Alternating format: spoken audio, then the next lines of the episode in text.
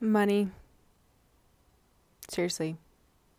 We all want it, right? We all want money. We all ask for money. We all work with money. We all live with money. And yet, sometimes we all have such a problem with money. um, if you look at the studies in America, at least, one of the number one reasons that couples fight is over money. Okay, money is so charged, emotionally charged here, um, at least in America, and I'm sure other places too. So today we're looking at the three biggest takeaways from my money mindset journey and the lessons that have truly made a difference and changed everything for me. So here we go.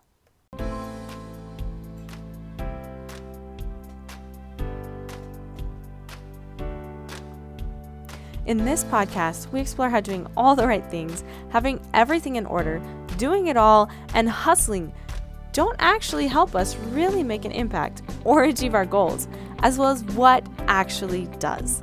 This podcast is for people who want to know that living a resonating, inspiring life isn't easy or comfortable, but so much more. I'm your coach Cosette, and this is more than enough.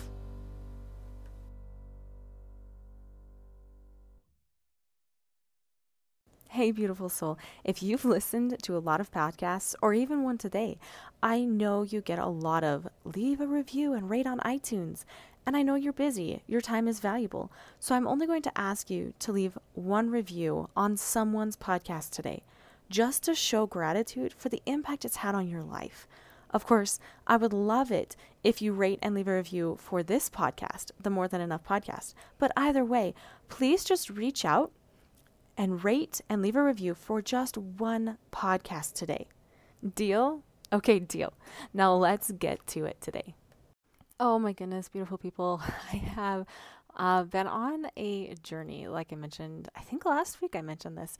Um, a really, really deep journey, I guess, to moving forward recently. And one of the things that I've been working on a lot is what a lot of people refer to as money mindset.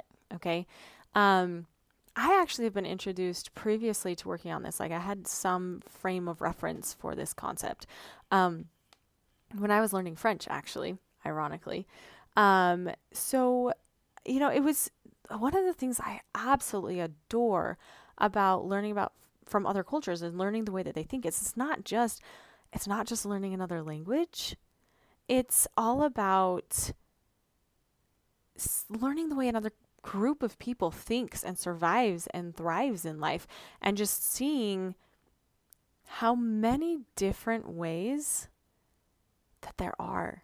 Like that's the crazy thing is that like there's a whole continent, a whole country of people that think this way and this works for them. Like it's mind blowing. It snaps you into a totally different mode of thinking and you can learn things in an instant. That's what I, oh man, I love that about learning about other cultures. Um, but so when I was learning French, I started to recognize that French people have a very, very different way that they face and they look at money in general. Um, you know, I was working with my my French teachers and and tutors and you know asking them about money like how does money work and they you know should, they most of them were talking about how like inconceivable it is that Americans have so much debt um and for the one part of that is that doesn't work that way in France. And the other part is that they just, you know, it's a very different mindset. So, for example, let me give you an example here know what I'm saying. Um, if you bring up a conversation about American debts and credit card debts and stuff like that, like they can't fathom that. They're like, I don't even understand that, that happens. How do you get 50 grand in debt, $100,000 in debt? Like, how does that even happen? Like what are you doing to kind of do that stuff? And i know a lot of people who have student loans for example um, to be fair they don't really have that in france um, because it's a more of a socialist country. Um, so for example one of my tutors studied at the la sorbonne and uh, la sorbonne is a popular philosoph- philosophical place. So she she did a year in philosophy at this French college, and I think she said it was like four hundred dollars for the year. So you have to understand too is that they don't really get the student loan thing because education there is totally affordable. But that being said, like the other thing is like the way that they perceive money and how they spend money and how they receive money and how they work with money is far less stressful than we do it in America. Like um, budgeting, if you went, if your friends, for example, came up and said, "Hey, let's go out to eat. I really want to go to this fancy place." You'd be like, "Ah," you would feel really, really awkward if it really wasn't in your budget um, probably saying, you know what, like I'm watching my budget. Can we go somewhere else, right? Chances are you'd probably try and throw out some other random excuse, like, um, I, you know, like I'm, I'm really not that hungry right now. Could we maybe go somewhere else? Or, um, you know, you try and throw some other reason out there. Chances are, for most people, I don't know, maybe you're one of those ones who'd be like, dude, I could do that.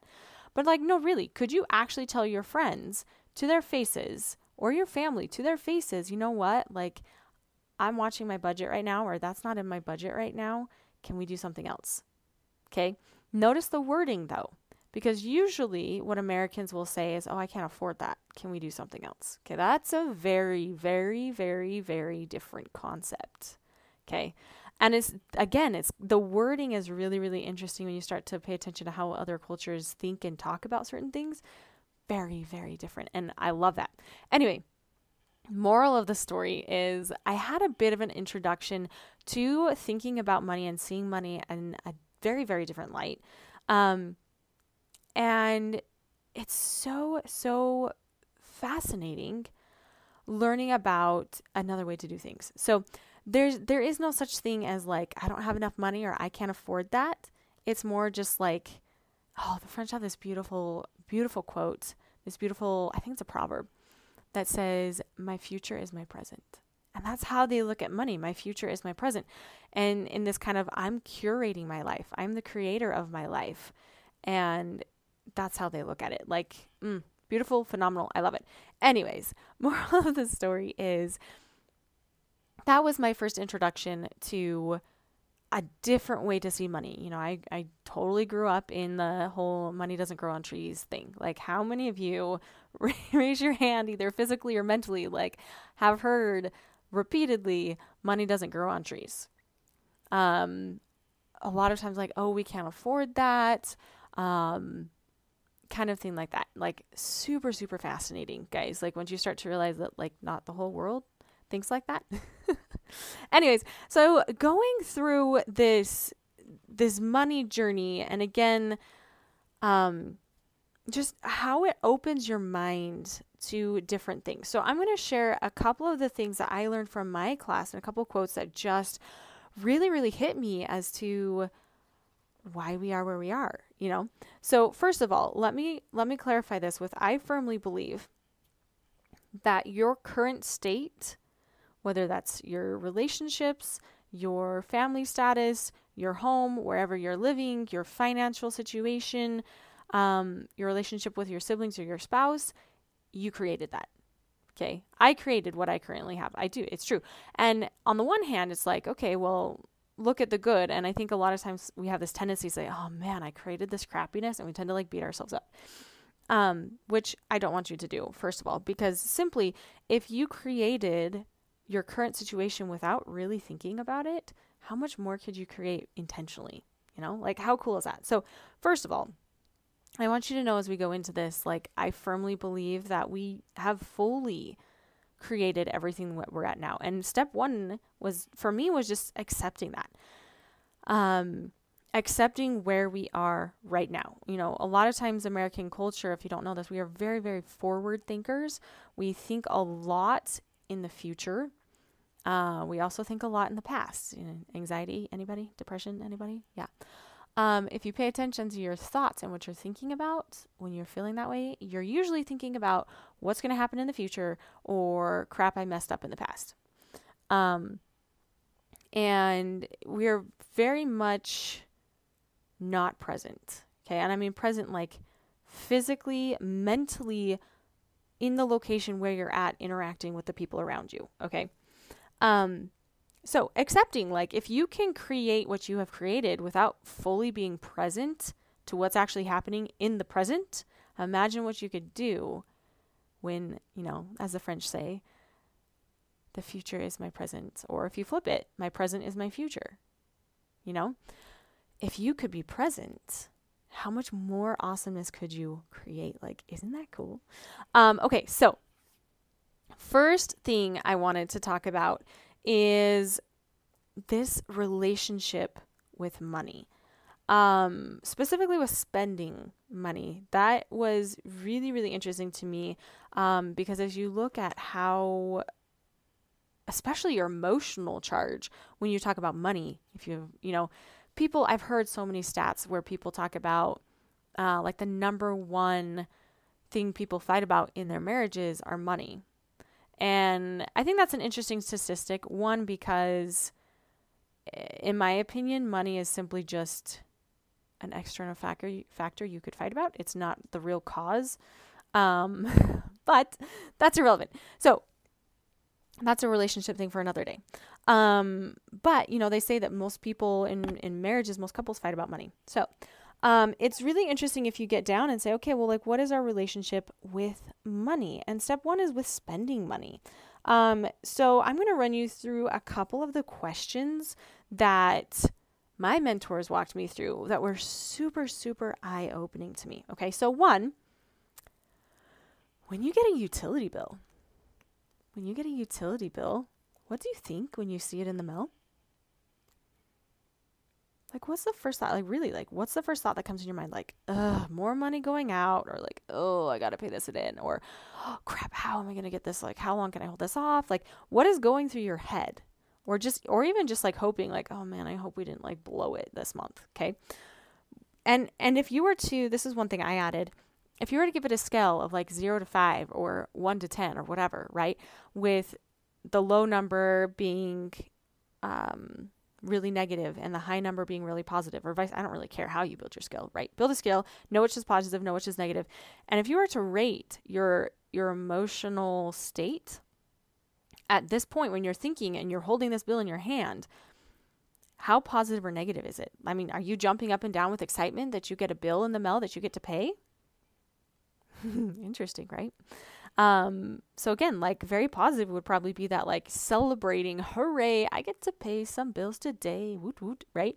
Like celebration versus negative, like the panic and the anxiety and the stress, right? Okay, so that's one. Um, what about if you went out to dinner with some friends and you ended up going to that high end restaurant and you offered to cover the bill? Say, you know what, guys, like I really appreciate your friendship. I'm gonna I'm gonna take the bill today. And one of your friends orders like a two hundred bottle a two hundred dollar bottle of wine, um, or else like the most expensive steak, um, and dessert, and like they just keep ordering stuff, and the, you're just the, seeing the dollar bills go up. How do you respond to that? You know, and, and it's interesting because my first response was like, oh man, like I would bail on totally being present. Like I wouldn't physically walk out of the room, but then like all of a sudden I'd be up in my head mentally being like, oh crap, like lost in my thoughts and lost in my worry about like, shoot, like I was, and I mean, I was anticipating high, but this bill is going to be higher than I thought. Like what else, what am I going to do? How else am I going to pull the money out for this? Like what, are, you know, what am I going to do? So like I all of a sudden would just instantly like, not be present, not enjoying the, the evening with my friends anymore. Um, I don't have that kind of money, worry, stress, like or man like you better appreciate this. Like like your willingness to pay is contingent upon their appreciation for what you're giving them. Like it's payback. Like okay well I'll pay, I'll pay this but um you better really be appreciative right? Um that was an interesting one too. What about paying taxes? You know what if you're you owe taxes it's the end of the year you owe taxes what do you do? And this was really interesting because for me, growing up, I'm like, I'm not sure that I have really had a lot of thoughts because we, we've never owed taxes before. Simply because we've had kids so, like every two years and been in school. Like we were making under 20 grand a year f- with two kids for a while. And, anyways, moral of the story is you know, I've never, I've never actually faced a situation where I owe taxes. Um, but I was trying to put myself in that mindset and like, what have I been told? And it was really interesting because growing up, uh, my dad was actually an entrepreneur, and eh, both he and my mom would oftentimes, when tax time came around or something like that, it was very much just like, ah, now we have to give more of our hard earned cash so lazy people can live a better lifestyle than us. You know, like all those stories about how people on food stamps can get lobster and you know, I'm like, dude, I could never afford lobster. You see, see that again. I can't afford it, right? But just this whole idea of like people who are bums and living off the government get a better life than I do and I'm working my butt off, you know. There's been stories about people in prisons who um, get TV and they get access to a gym and they have coaches and they have this great lifestyle and they're in prison and they're like that's a better life than I would have, you know. Um, all those stories, all those things that we hear and we're told about people who are just freeloaders and if you're actually making money and you're seeing part of your check go out to Medicaid and Medicare and Social Security and paying for some of these programs, like what do you think? That's that's what your taxes are going for. So what's coming up for you? Right? And I mean there were there were so many other ones. Um, one one of my favorites actually was investing in a really pricey course or program that would help you um, build a business or have a better future or learn to do whatever it is that you're trying to do. You know what do you what do you think? Are you excited? Are you nervous? Are you just crossing your fingers and hoping it works? And like man are you are you finding yourself asking those questions? Like when's it when's it going to start working? Or how soon will i start making my money back okay if you're if you start asking those questions when i if i were to come to you and say hey like i have this great course i'm to teach you how to make a lot of money it's $5000 what would you do if i'd be like oh man dude i could teach you how to double or triple your income your annual income but it's to take you five grand to learn how to do it. How, what do you respond with? Right? Um, and again, writing the numbers on the scale. And I think what was really interesting is like up until this point, right? I mean, granted, this this is a whole course, and I'm trying to just give you a little glimpse of this. This is a journey for sure.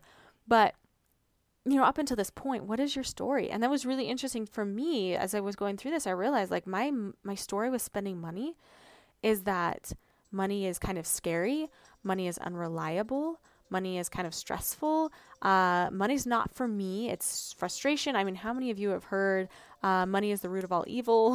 that one kind of came up too.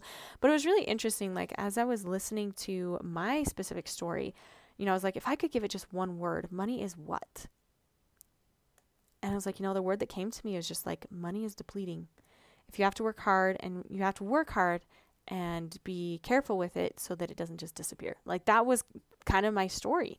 And I was like, well, that's really interesting because if you're trying to make more or do something more with it, like of course that's not going to work. Like it doesn't work like that. Um if I had this concept that money is depleting, like if I was walking around telling my kids that kids are depleting, then do you think I'm going to want to have more kids? Or if I walk around talking about um, the sun. The sun is so depleting. It just takes away from me. It always takes away from me, and I have to be careful every time I walk out in the sun. Well, then I'm not going to walk outside very much. Like, do you see how that kind of works? Like, you're not going to go and do that thing if you think that it's taking from you, right? And I think the most fascinating part that came from me with this one specifically, with my relationship with spending money, is that my mentor kind of broke it up into four different uh, categories. And one was kind of that survival play, paycheck to paycheck, minimal bank account, just getting by, money's a tool to barely survive kind of thing. Um, two, stage two was saving and hoarding. Like, this is fascinating to me because I feel like um, most of my friends, most of my stay at home mom friends, believe this way. You know, the only way to make more money is to reduce my spending and save on everything. I can't buy the shirt unless it's on sale. I can't go buy specific types of food unless they're on sale. I can't buy the meat unless it's the cheapest option. Um, more just, you know, the people who go stand uh, for Black Friday and they'll stand in line for hours because they have to get the best deal. Like that's interesting to me because I'm like, I've never been a Black Friday person. Um, and personally, I'm like, yeah, you can save money, but it's crappy. Like we've bought bought computers in the past off Black Friday, and I'm just like, it dies in like a year, like so crappy. Um, so again, like I, I've been starting to assess some of this stuff, but you know, step one, survival. Step two is saving and hoarding. Step three is kind of comfortable, where there's not as much of a fixation on money, and it's just like it's not a primary focus. It gives you some some comforts and some luxuries, and it allows you to solve a problem. Like, oh man, I had this problem come up. Um, my house is being fumigated for something, and like, where do I go? You're like, oh, I'll just go pay for a hotel. Like, no big deal, right? That's comfortable. And then four is like rich and abundant um, with the, those are the people who are just like, dude, there's money everywhere. There's enough to go around. Um, the more that goes out, the more that flows in. Like super interesting to just kind of categorize that. Um, so again, that that's all kind of relationship with spending money. My biggest learnings from spending money and my relationship and really starting to see, oh my goodness, like I, I'm starting to see where I'm at and some of the stories that have been going on and again, I'm probably going to mention this like a hundred times. This is a journey, guys. Like I've been doing this most recently for 20 days in a row. Okay. But prior to that, I read two different books on money mindset. Um, I had learned a little bit about French mindset and had started this process on my own. So some of these things, I hope they make sense to you. Um, but the key really here is just to start to get present, right? Start to be aware of what is actually going on when you spend money, when you when you receive money. You know, that's the interesting thing. Like if you're if you're at a restaurant and you're thinking about tipping the server, you know, a lot of times you're like, oh, well, how good was their service? And I'm like, that's interesting because it's a different mindset versus just like someone who, for example, my mentor, like I love listening to some of his stories because he talks about um, he goes to the same place for breakfast every day. And he talks about, like, you know, it's $18 plus a tip. And he said, it's the coolest thing is like the way that I think about money now is that, like, every time I pay the bill, I'm like excited and I see the flow of this money and I see that it, it flows to paying the the server and helping them pay their bills and take their kids out to to um, ball games and to go bowling. And I see that it pays the the chefs and the cooks and it's helping them with their families. And I see the money flow into the the restaurant itself, and so it gets to keep its location that I love because I get to look out at the beach. Like the way that you think is just fascinating. And it's like, well, I've never thought about that. Like I've never paid my bills like for my utility and thought about like oh my gosh i'm so glad that i get to pay this. And like i'm so grateful that i get to be part of the abundance of this gas company or whatever right? Like paying the company to be there so i can have gas and also paying the employees to be there so that they can send me the bills and answer my calls when i call them. And like i don't know it's just a super different way of thinking about money and i really love it. It's really really cool. Um so okay another one is a big one for me was receiving money. Like, you know, a lot of us are just like, well, yeah, I mean, could you receive receive your paycheck from your boss? Probably. It's probably not too hard simply because you're offering the required work that you agreed upon when you were hired. And so you get the agreed upon paycheck, right? And you look at a bonus, you're like, oh, great, that's awesome. But what if you had to go ask someone for money? What if you like forgot your wallet and you owed the restaurant $200. Could you ask someone for money?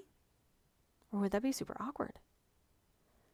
Um, what if you did some labor for somebody and asked them to pay you for it? Could you follow through? What if they had a failed payment plan? Ooh, guys, this one. Um, I've done a lot of work in different customer service businesses taking payments and man the failed payment one like i always felt so awkward because i was like um your card was declined.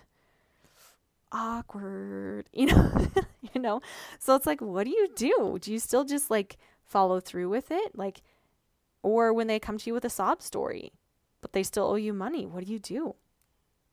What do you do? What if you ask someone to pay you 10 grand for some service that you're offering them? Could you ask someone to pay you $10,000? Right? I mean, it's easy when you get paid from a boss and you're just, you know, it's easy to say, well, you know, that was what the salary we agreed upon. So, of course, I need to get paid. And of course, most people I don't think would have an issue if their payment failed to go to their boss and say, hey, like, it's just something weird happened and I didn't get my payment.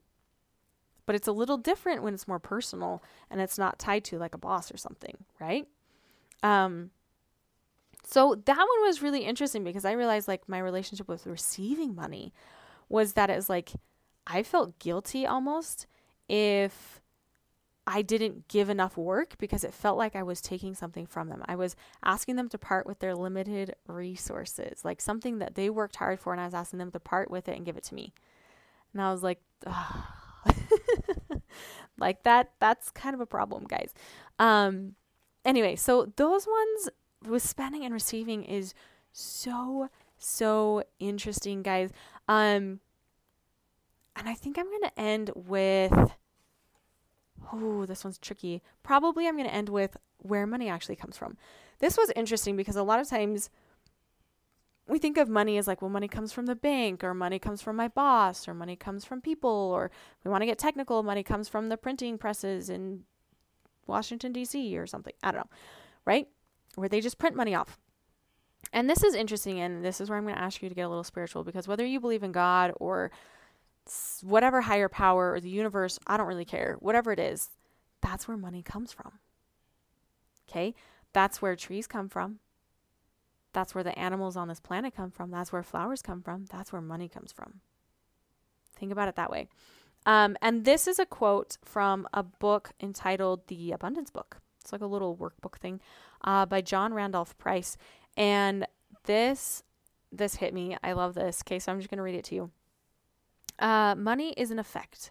When you concentrate on the effect, you forget the cause. And when you forget the cause, the effect begins to diminish. When you focus your attention on getting money, you're actually shutting off your supply. You must begin this very moment to cease believing money is your substance, your supply, your support, your security, or your safety. Money is not, but God is. When you understand and realize this truth, then the supply flows uninterrupted into perfect and abundant manifestation. Look to God alone as the source and take your mind completely off of the outer effect. And he kind of goes on to say later on, in fact, if you look to any human, um, and he kind of gives a list of like anything physical or material, person or experience, or your boss or your job, for your supply, you are shutting down the flow. If you give any mortal being as even being the channel for your supply, you are limiting your good. Oh my goodness. Okay, and if you don't I I do believe in God, if you don't substitute God for the universe or source or whatever higher power you believe in, okay? Because it's the same same thing there, okay? But guys, like oh, that one really really hit me. Because I think so much so often um especially as re- as religious people, as spiritual people, you know, we talk about we try and keep it's it's almost like in the U.S. we have separation of church and state. And it's almost like in our brains we kind of separate um, God and material goods, separate God and money, separate spirituality and wealth. Like we almost have to like separate. There is spiritual and there is the physical realm, and they like don't interact or something. Like it's this this kind of weird concept. Um, but I thought this was really, really fascinating because, I mean, e- even if you took out the word um, money and you replaced it with something else, um, you know, a, a, relationship is in effect, a spouse is in effect, um, abundant fruit trees is in effect. I mean, we, we look at that if you've read the Bible ever, right? They always, there's always these analogies of fruit trees and olive trees and giving fruit and yielding fruit and bearing fruit, right? And basically it's it's yeah, scientifically it's the tree that gives the fruit. But what is giving the tree even that ability to go from a seed to a massive tree and then fruiting to give to us? Like God is the source, right? And it's really, really interesting when you start connecting it. This is what I've loved about this journey is really actually connecting spirituality and spiritual religious principles to something temporal. Like, will we have money in heaven or in this next life? I don't know. But the point is that we do live in this life. And you know, you know that scripture, um, how God cares for the lilies of the field and for the the birds. It's like they, they don't think about what they get to eat next. They just exist and God takes care of them, right? Um, same thing. It's just like money is not and will never be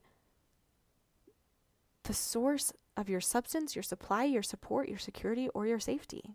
It never will be. Same as your job. Okay, this is crazy. Your job is also not the source of your substance, your supply, your support, your security, or your safety. God is. That alone will like blow your mind, okay? God alone, let me read this phrase again. Look to God alone as the source and take your mind completely off the outer effect.